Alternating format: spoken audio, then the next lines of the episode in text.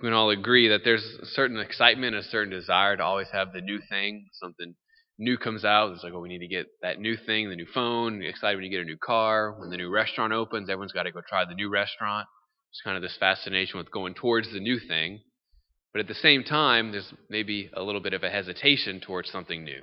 You like we're in our comfort zone, we're like the familiar, the new, the unknown kind of makes us hesitate.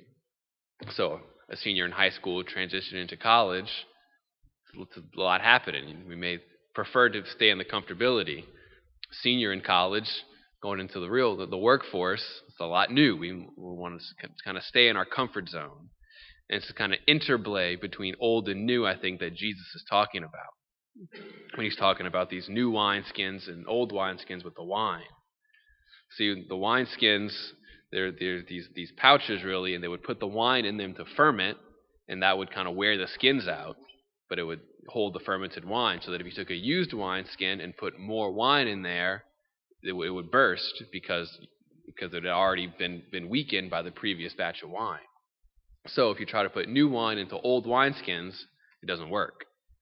So what Jesus offers each one of us today is he offers us something new, new wine, um, whatever that that looks like. There's no matter how long or short your relationship with the Lord has been, the beautiful thing is that there's always a newness about it, ever ancient yet ever new.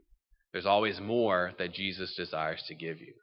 And if we want to accept the new wine, we have to prepare ourselves to receive it.